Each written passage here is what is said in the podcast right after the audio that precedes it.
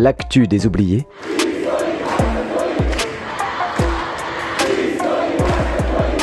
Saison quatre.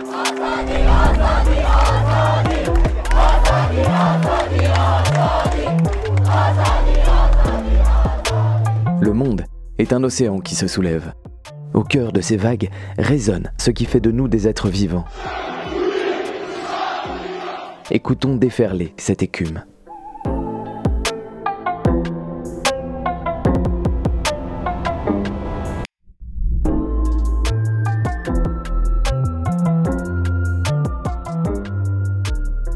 Soueida, ville du sud-est de la Syrie, capitale d'une province peuplée en majorité par la communauté de Russes, se soulève depuis le mois d'août dernier. Plus de douze ans après le début de la révolution syrienne, elle s'oppose au dictateur Bachar el-Assad dans un contexte de profonde détresse économique et sociale.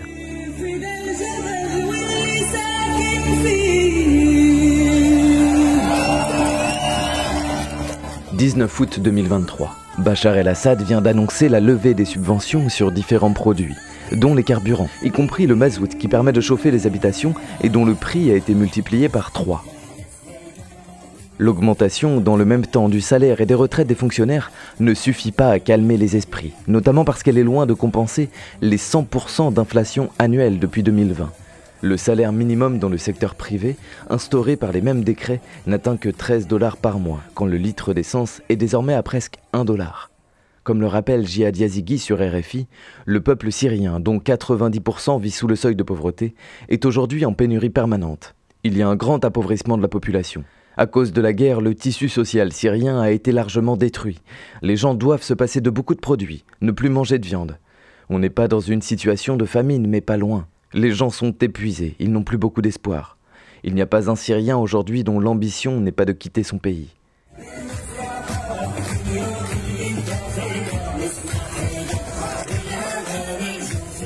L'impact de la guerre a très fortement atteint l'économie et la livre est totalement dévaluée. La destruction des infrastructures a miné la capacité de production du pays et d'autre part sa division interne en différentes zones de contrôle provoque une hausse des coûts de distribution. Enfin, l'exil conduit à une perte conséquente de main-d'œuvre dans tous les domaines. Dans ce contexte, l'accaparement des ressources par le clan présidentiel est d'autant plus significatif et scandalisant.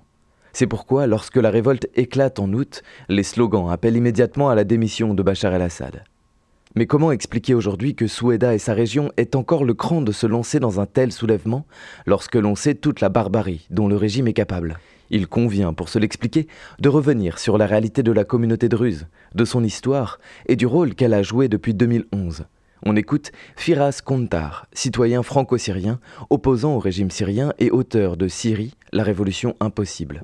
Il faut savoir que c'est une petite communauté, les Druzes. Hein. On n'est pas très nombreux, même en Syrie, mais on est principalement présent en Syrie, dans, dans ce territoire qu'on appelle le Jabal al-Arabe. Donc cette petite communauté, on la retrouve en, en Palestine, en historique, euh, au Liban, un petit peu en Jordanie. Et c'est une communauté qui, euh, au fur et à mesure des histoires qui ont été souvent euh, tumultueuses dans la région, mouvementées, a trouvé des refuges dans des, dans des endroits souvent inaccessibles. Hein. Dans les montagnes, souvent, on en trouve aussi un peu à Idlib, dans le nord du pays, donc très loin. Et une minorité aussi qui, euh, qui, dans cet environnement, je dirais, a toujours su créer des alliances, peut-être, pour survivre, euh, s'ouvrir aux autres. Euh, il y a, par exemple, il y a eu une période au dix-huitième siècle, je pense, un émir druze qui a monté une sorte de d'émir, d'émirat inclusif, où il gouvernait avec les juifs et les chrétiens sur la, le terrain de Palestine et bien au-delà. Euh, expérience qui a été euh, mise à mal après par le, l'Empire ottoman. Donc, c'est une communauté qui, qui n'a pas cherché à avoir un ascendant, mais plutôt une survie, à chercher à survivre dans cette région du Moyen-Orient qui a toujours été très mouvementée, depuis longtemps.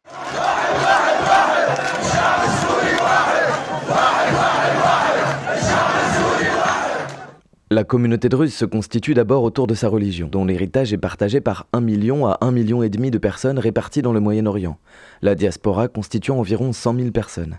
Malgré la distance entre les différentes zones de peuplement, la communauté druze est marquée par une profonde solidarité, comme le montre l'histoire des révoltes druzes et l'habitude dans les siècles passés d'allumer un grand feu sur le Koulib, point culminant du Djebel, dans les jours précédant un soulèvement. Les textes parlent ainsi de communauté polycéphale, qui peut se mobiliser à plusieurs endroits en même temps, et c'est ainsi qu'elle parvient à repousser l'armée égyptienne en mille huit cent trente-trois, ou même l'Empire britannique en mille neuf cent vingt-cinq. si on veut comprendre la situation, je dirais, des, des Druzes en deux mille onze, de leur position, il faut aussi un peu remonter à l'arrivée de Hafez al-Assad au pouvoir. Hafez al-Assad ne voyait pas de bon œil la minorité druze. Pourquoi? Parce qu'il avait son premier coup d'État qu'il a monté en mille neuf cent soixante-sept, hein, qu'il a mené, s'est fait avec un allié qui était druze, un officier druze, qui l'a par la suite tué, qui s'appelle Salim Atoum. Et suite à cet assassinat, Hafez al-Assad a fait la chasse aux officiers druzes. trois cents d'entre eux ont été à l'époque sortis de l'armée, hein, ils ont été exclus de l'armée. Et même toute la région druze a souffert un peu d'une sorte de, d'abandon économique, sociale et autres. Donc, c'est une minorité qui a été marginalisée pendant, jusqu'en deux mille onze, vraiment marginalisée par rapport à d'autres régions. Et de ce fait, du manque d'avenir économique dans cette région, on immigrait, on, donc il y avait un départ massif. Donc, cette région avait une jeunesse qui était souvent à l'extérieur, très présente comme moi. J'étais en fait en France hein, en deux mille onze, je suis rentré pour la Révolution. En deux mille onze, la région de Soueida est la première à se solidariser avec Daraa, ville où le soulèvement révolutionnaire est né et où la répression à balles réelles commence très vite. Ça n'a pas empêché, je dirais, euh, de prendre part aux manifestations. D'ailleurs, la première manifestation qui a eu lieu à Soueida, c'était en vingt-sept, le vingt-sept mars deux mille onze, une manifestation des avocats de la ville qui s'indignait sur euh, ce qui se passait à Daraa, notamment les tueries à Daraa qui avaient débuté. Et c'était une des premières manifestations en dehors du territoire de Daraa. Donc on a pris part très tôt à ces manifestations. Il y a eu des personnalités politiques qui étaient très engagées hein, dans ce mouvement dès le départ. On a un chanteur qui s'appelle Samir Choukair, qui est aujourd'hui à Paris, qui a lancé la première chanson révolutionnaire en Syrie, et c'était en, en avril deux mille onze, très tôt. Mais le machiavélisme du régime, qui voulait que son récit de protecteur des minorités colle à la réalité, a géré très différemment la répression en territoire druze ou dans les territoires plus généralement des minorités que dans le territoire de la majorité arabe sunnite. Il n'y a pas eu effusion de sang aux manifestations qu'il y a eu à Soueida. Alors que quand vous regardez le cycle en fait, euh, qui s'est en, euh, enclenché à Daraa, à Homs, quand une manifestation éclatait, il y avait directement répression à balles réelles. Ces répressions à balles réelles ramenaient encore plus de gens et plus d'indignation dans les manifestations. Il y avait encore plus de gens qui venaient manifester et ça a enclenché en fait, un mouvement que le, le régime ne veut plus contrôler, et c'est pour ça qu'il l'a envoyé par la suite l'armée, et on est monté dans, dans un cran. Il a fait très différemment dans les zones des minorités, où il a laissé en fait des, des locaux, des voyous locaux, des membres du parti basse réprimés. Ils étaient plus nombreux que les manifestants, ils venaient, il les a embauchés, clairement, il leur donnait un salaire, et ils venaient avec des matraques électriques hein, qu'on utilise pour les troupeaux et autres, et ils tabassaient les jeunes, mais il n'y avait pas d'effusion de sang, et il a gardé, je dirais, il a, répr- il a réprimé de cette façon.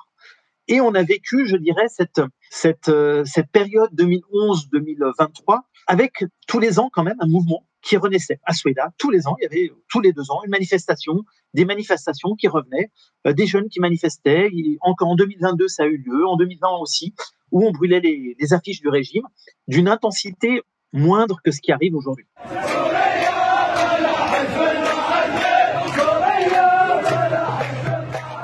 À partir du dix-neuf août, les manifestations sont quotidiennes et rassemblent beaucoup de monde.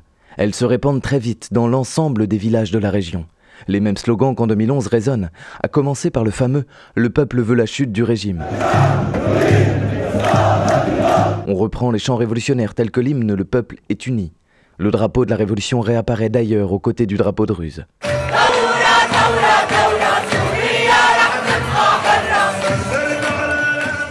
Les manifestations ont lieu dans une cinquantaine de points dans la ville, y compris dans le centre. Détaille à R F I Bachar Tarabeï, militant local et ancien prisonnier politique. Cela va du rassemblement pacifique au blocage des rues, en passant par la paralysie des services du gouvernement ou des locaux du Basse. Il y a plusieurs formes de mobilisation, et les gens manifestent aussi bien le matin que le soir. On voit beaucoup de monde le soir dans les veillées révolutionnaires. C'est une révolte populaire. Elle a l'air spontanée comme ça, mais elle dit une chose profonde. C'est la volonté ferme du peuple d'en finir avec ce régime. Les revendications sont d'abord et avant tout politiques. La fin de ce régime avec tous ses symboles, ses représentants et son vocabulaire.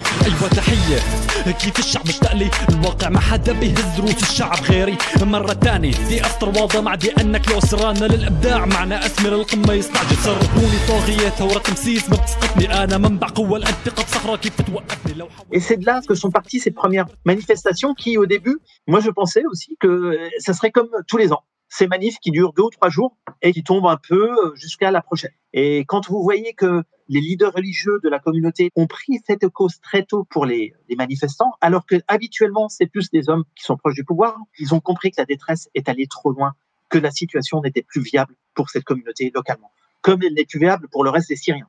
Là, c'est une réalité. La rupture fondamentale, c'est l'abandon des croyances que le régime va vraiment lutter contre la corruption, qu'il va vraiment respecter la Constitution, ou qu'un nouveau gouvernement va changer les choses. L'intensité du soulèvement a en effet pu surprendre, car dans la région de Soueida, les soutiens du régime ont perduré longtemps, en particulier dans les élites religieuses. Il avait quand même une base qui était là, présente, une base qui entendait sa, sa propagande, qui avait peur de, de l'islamisme. Donc il avait une base importante à Soueida de locaux qui étaient pro-régime, et c'est une réalité aussi. Sauf que cette base, aujourd'hui, elle a totalement basculé. Clairement, aujourd'hui, en soutien au régime, il n'y a plus personne. Ça ne s'est pas passé en un temps. Il y a eu d'abord le temps de l'embrigadement euh, obligatoire, la circonscription, que tous refusaient localement. C'est ce mouvement qui a vu naître en fait des hommes qui ont pris les armes contre euh, l'embrigadement des jeunes de Soueida. Donc il y avait entre trente mille et cinquante mille jeunes de Soueida qui ont refusé de faire le service militaire parce qu'ils voyaient bien que ce n'était pas un service militaire, c'était un sacrifice pour le pouvoir, pour que le régime se maintienne. Et ces jeunes ont été protégés par des hommes qui se surnommaient les hommes de la dignité, pour protéger les jeunes de la région et pour éviter cet embrigadement dans l'armée d'Assad qui envoyait en fait des tombeaux. Les, les jeunes partaient et revenaient en, dans des caisses en bois. Ça a été le premier mouvement qui a été euh, en opposition directe avec Assad. Et historiquement, sous, le, le, sous l'Empire ottoman, c'est aussi l'embrigadement obligatoire qui a valu à la région druze ses premières batailles contre l'Empire ottoman. Le quatre septembre deux mille quinze, Assad répond à cette opposition en assassinant Wahid Balrous dans un attentat à la voiture piégée qui fait soixante-dix autres victimes. Mais la tension perdure autour du service militaire qu'il veut imposer aux jeunes de la province de Soueida. En deux mille dix-huit, le, le camp de Yarmouk à Damas, c'est un camp de réfugiés palestiniens, qui était une base de soutien aux rebelles, et le régime n'ayant jamais pu s'en emparer, ce, ce, ce camp a été assiégé pendant des années avec... Euh, vraiment un siège terrible, des enfants sont morts de faim et des bombardements euh, quasi quotidiens qui ont, qui, ont, en fait, qui ont tué des milliers de personnes. Le régime n'ayant jamais pu prendre euh, ce camp a envoyé, a ouvert la porte à Daesh pour s'infiltrer dans ce camp. C'était une technique, on retrouve en fait euh, tout cela dans, dans un documentaire qui a été publié par un habitant du camp qui est aujourd'hui en Europe, qui s'appelle Little Palestine, la petite Palestine. Tout ça a été documenté. Et c'est comme ça qu'il a repris la main sur ce camp. Et quand ces, ces, mythes, ces, ces, ces djihadistes de Daesh ont fait le job, il a trouvé un accord avec eux et il les a sortis du camp vers la frontière de notre région de Soueida. Ils ont été déplacés dans des bus climatisés à la frontière. Et en parallèle, une délégation de l'armée syrienne avec des, des officiers russes hein, de, de soutien à Assad sont venus dans la ville et ont demandé à ce que l'embrigadement reprenne et que la, la ville livre trente mille hommes pour aller combattre aux côtés d'Assad. Dans cette rencontre, ils ont aussi signalé qu'il y avait un risque terroriste, qu'il pourrait y avoir des attaques et qu'ils n'étaient pas en mesure de défendre la ville. Deux jours après, il y a eu l'attaque de ces djihadistes Daesh qui avaient été déplacés, tuant deux cents civils de la région. L'aviation russe n'a pas bougé, l'armée d'Assad n'a pas bougé. Donc cet épisode encore a beaucoup, je dirais entre guillemets, contribué à faire disparaître la base de soutien du régime localement.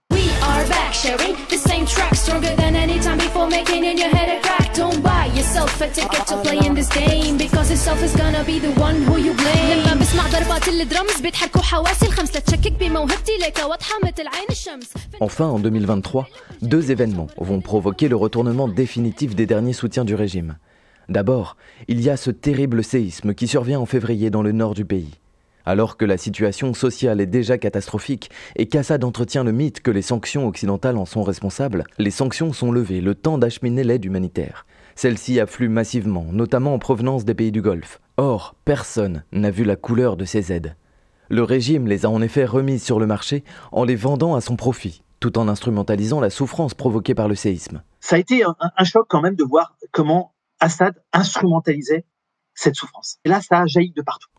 En parallèle, Bachar el-Assad prépare son retour en grâce sur la scène internationale. En mai, il est finalement réhabilité par la Ligue arabe après plus de onze ans d'isolement. Symboliquement, les pays du Golfe enterrent ainsi l'opposition syrienne dans la non-reconnaissance internationale. Et concrètement, ce sont des sources de financement qui disparaissent. Alors que cet accord est fruit d'un jeu d'alliance entre l'Iran et l'Arabie saoudite, Bachar el-Assad se pavane à Riyad en chef d'État victorieux et célèbre son retour sur le devant de la scène internationale alors que son peuple connaît la misère. Cette réhabilitation, ça a créé une, une vague de, d'incompréhension où Assad y allait un peu en force, comme un vainqueur, un vainqueur dont quatre-vingts pour cent de la population vit avec moins d'un dollar par jour. Tout sourire, je, re, je viens ici, je suis vainqueur, vous voyez, vous me réhabilitez. Et aussi en disant que vous voulez du retour des réfugiés, en parlant aux, aux émirs, aux rois d'Arabie Saoudite, d'accord, mais financez leur retour. Vous vous rendez compte, quel président dit, met des conditions au retour de sa propre population? Et après la vague du séisme, on avait bien compris qu'en fait, il voulait encore détourner les fonds de la reconstruction. Tout cela a fait que, dans une situation où les gens ont faim, ça a été beaucoup plus piquant, je veux dire, ça a été beaucoup plus dur de voir ce, ce discours d'Assad, de victorieux, de mettre des conditions au retour de sa propre population. Oui, oui, financer le retour. Ils ne peuvent pas rentrer sans, sans électricité, sans eau. Mais on sait très bien que la, la Syrie produit du gaz, qu'il est revendu sur le marché international malgré les sanctions, alors que les Syriens n'ont pas de gaz localement pour se chauffer. Le gaz syrien est aux mains aujourd'hui, c'est un contrat d'exploitation digne des pires périodes coloniales. Ce contrat d'exploitation est aux mains de Gennady Timchenko, qui est un proche de Poutine, avec des conditions de, de trente pour cent de, de l'exploitation va à l'État, soixante-dix pour cent à la société qui exploite le champ gazier. Les Syriens ont vu que Assad a tout vendu pour se maintenir au pouvoir. Ils ne peuvent pas se chauffer, ils ne peuvent pas, ils n'ont pas de gaz pour cuisiner. Il va tenir des discours qui sont complètement hors sol, il va instrumentaliser leur souffrance. Et on arrive au mois d'août où beaucoup de gens de la région de Soueida payent, vendent leur terrain. Et moi, je reçois des appels toutes les semaines des gens que je connais qui veulent vendre leur terrain, leur maison de famille dans le village, qui n'était jamais vendue chez nous dans, notre, dans nos régions, pour juste payer le passeur. Le passeur aussi qui est souvent un homme du régime.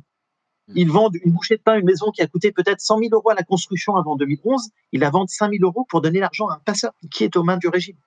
Et dans une région de minorité où on voit sa jeunesse partir, on, on, on a une crainte qui devient existentielle. Est-ce qu'on a encore un avenir dans cette région ?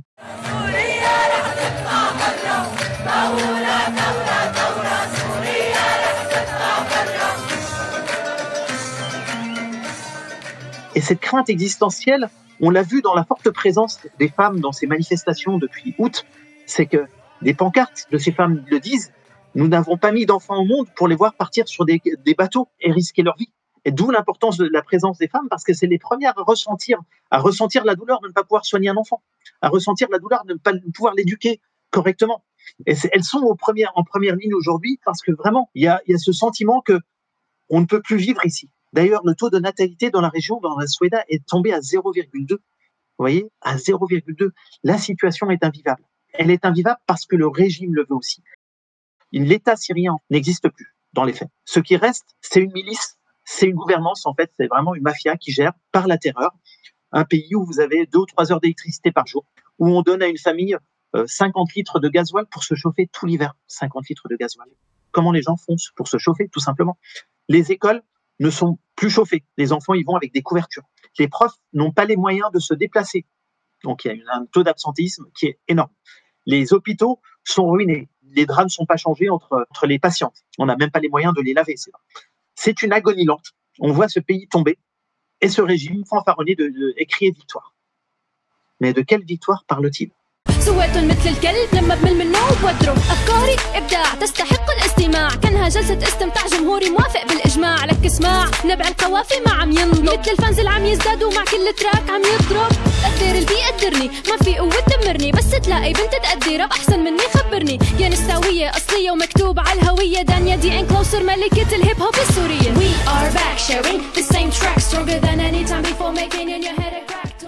Donc voilà un peu comment est euh, né ce mouvement, pourquoi on en est là aujourd'hui. Et euh, il semble que quand je, j'échange aujourd'hui au quotidien avec les, les, les locaux, il y a un jusqu'en boutisme qui est là. Ils ne veulent pas renoncer. Ils ont préparé une tente pour l'hiver et ils foncent. Euh, ils considèrent que c'est existentiel, que la question est existentielle aujourd'hui, qu'ils n'ont pas le choix. Dès les premiers jours de la révolte, le mot d'ordre est donc très clair. Nous sommes ici pour mettre fin au régime. Nous sommes ici pour réclamer l'application de la résolution deux mille deux cent cinquante-quatre de l'ONU. Alors, les manifestantes et les manifestants se mettent à fermer de force les différents sièges du parti basse, le parti présidentiel, comme pour achever concrètement ce règne néfaste qui n'a que trop duré. Aujourd'hui, tout le monde, tous les Syriens voient qu'il a bloqué, en fait, qu'il a tout bloqué l'avancée d'une solution politique qui était en fait écrite à l'ONU hein, via une résolution deux mille deux cent cinquante-quatre. Qui appelle à un régime transitoire, des élections libres. Son vote, c'était en décembre deux mille quinze. Il n'a rien fait pour cela. Obstruction sur obstruction, huit années sont passées pratiquement sans avancer d'un iota sur cette résolution, par obstruction du régime, et tout le monde le sait. Dès le début, en fait, le slogan a été surtout l'application de la résolution deux mille deux cent cinquante-quatre. Il y a une conscience politique qui s'est développée. Et très tôt, l'application de la résolution deux mille deux cent cinquante-quatre, c'est un gouvernement de transition. C'est renvoyer aussi les, les belligérants à leurs responsabilités dans cette résolution, à, à la situation. Vous avez voté une résolution, vous avez dit qu'il y a une transition politique, mettez-la en application. Et très vite, effectivement, cette fois, ça a touché tous les, tous les villages. Vraiment, tous les villages se sont révoltés, ont enlevé les portraits d'Assad. Certains ont, ont fermé le parti basse, et on en, ils en ont fait une salle d'accueil pour les manifestants, où on dit que ça serait aujourd'hui un institut de, de recherche pour l'agriculture, pour les liens sociaux. Pour, voilà, ils ont vraiment entamé cette débassisation localement. Et ils l'ont dit, hein, c'est le, voilà, on nettoie notre ville de, du Bas. Et il y, y a une formidable, je dirais, conscience politique hein, derrière. Aujourd'hui, on le voit dans les discours qui sont euh, très recherchés. Il y a cette conscience politique que ça va être long aussi, cette lutte, parce que le régime, en tant que mafia, peut tenir, et via ses parrains russes et iraniens, peut tenir longtemps, mais ils n'ont pas le choix. C'est vraiment la question du choix qu'ils n'ont pas. Parce qu'ils savent, ils ont vu que tant qu'Assad est là, le, le, l'après n'est pas envisageable. C'est aussi ça. L'après n'est pas envisageable. La construction d'un pays, la construction d'une citoyenneté, euh, la construction d'institutions, tant qu'il est là, n'est pas possible.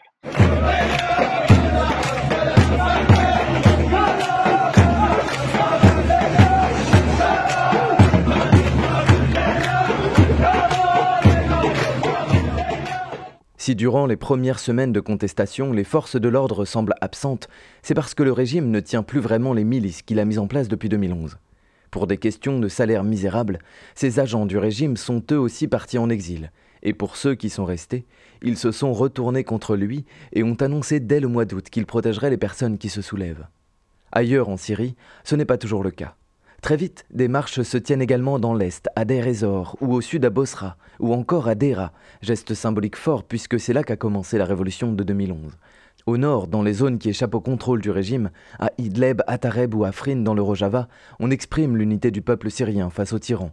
La tendance gagne même Damas, en particulier à Jaramana, la banlieue de la capitale fortement peuplée par la communauté druze. Mais là-bas, tout comme à Alep, la zone est quadrillée au lendemain de la première manifestation. Et dans d'autres localités comme à Homs, exprimer sa colère est purement et simplement inimaginable, même si des pancartes font leur apparition.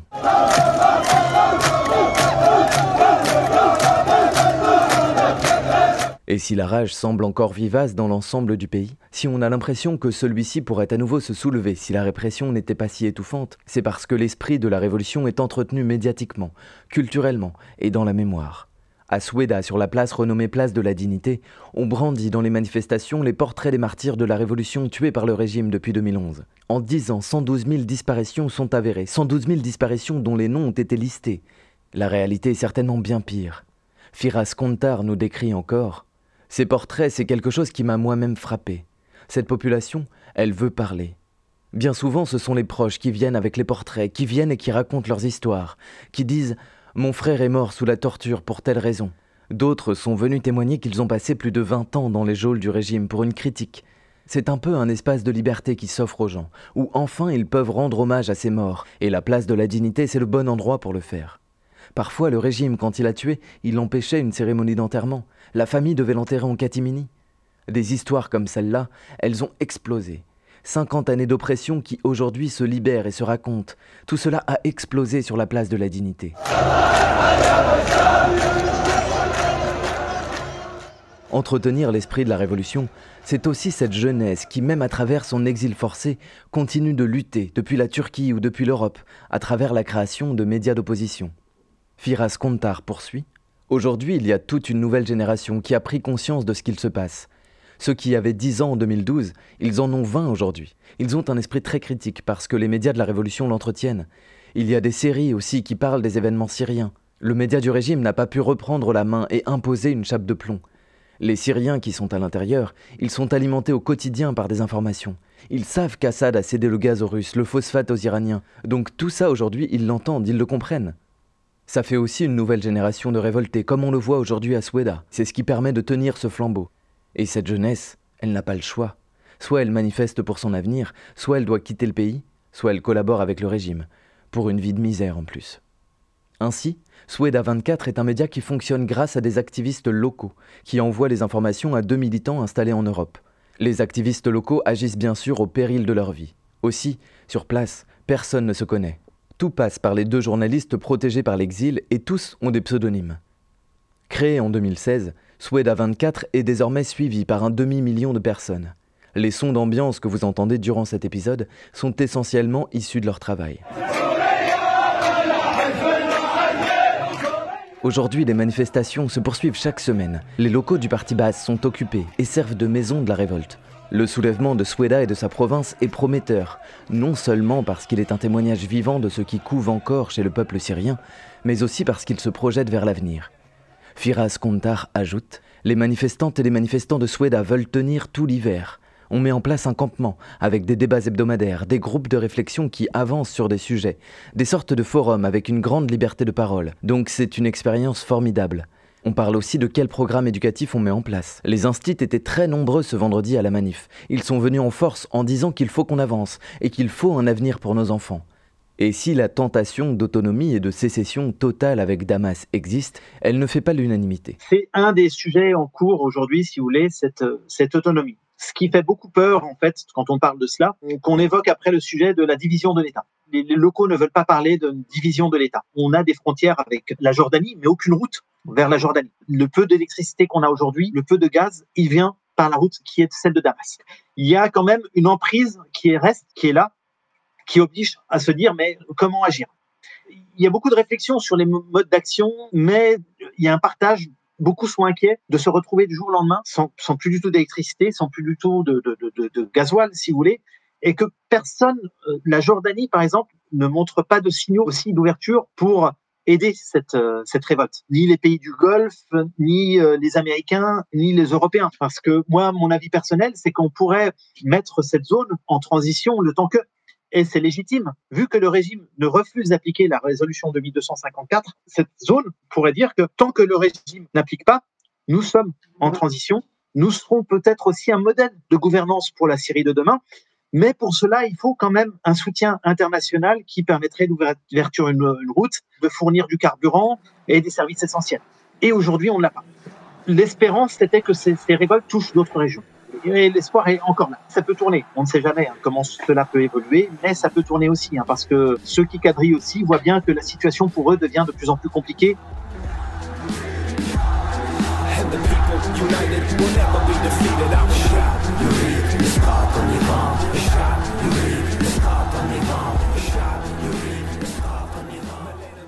L'enjeu de se tourner vers l'extérieur est très présent. En vue d'une alliance, les contacts sont très forts avec Daraa. Et on a toujours l'espoir que d'autres régions commencent à manifester. En premier lieu, la région alaouite. D'ailleurs, entendre les Druzes chanter « Vive la Syrie et la chute de Bachar el-Assad », alors même que les dictateurs père et fils ont joué pendant leur règne sur les dissensions confessionnelles et ont stigmatisé les Druzes, c'est tout un symbole. Firas Kontar dit également dans le temps du débat sur France Culture: l'erreur qui a été commise a été de faire croire qu'une fois débarrassé de l'État islamique, tout redeviendrait à la normale. Sauf que l'État islamique était une conséquence et pas une cause. Toutes les causes de ce conflit sont toujours là. Et la cause, c'est Assad. C'est ce régime tyrannique qui a morcelé le pays. Et Soueida est là aussi pour nous rappeler que non. On ne va pas se morceler comme ça juste pour faire plaisir aux Turcs, aux Américains. Il faut une solution pour les Syriens et qui émane des Syriens avant tout. Qu'ils soient kurdes, arabes, alaouites, et cetera. C'est ce que nous dit la révolte de la province de Soueida, je pense.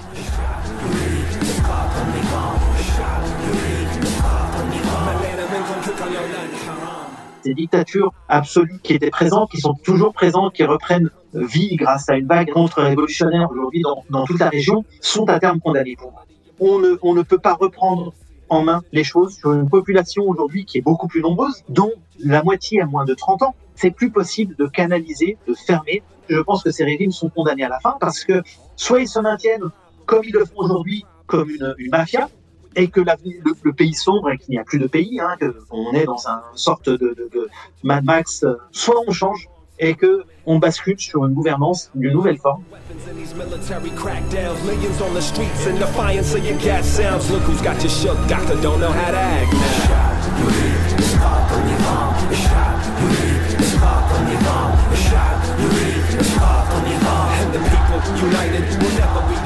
C'était l'actu des oubliés.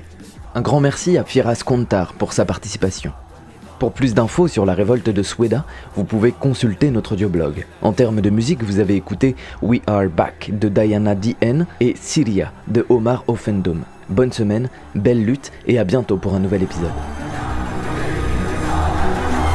بشار ويا كذاب تضرب انت وهالخطاب الحريه صارت على الباب ويلا ارحل يا ماهر ويا جبان ويا عميل الشيطان الشعب السوري ما بينهان ويلا ارحل يا بشار طز فيك طز باللي بيحييك لك والله بعرف طلع فيك ويلا ارحل يا بشار حاج الدور دمك في حمام مهدور وخطأك ما له مغفور ويلا ارحل ويا بشار ويا كذاب وتضرب انت وهالخطاب الحريه صارت على الباب ويلا ارحل يا بشار يلا ارحل يا بشار ويلا ارحل يا بشار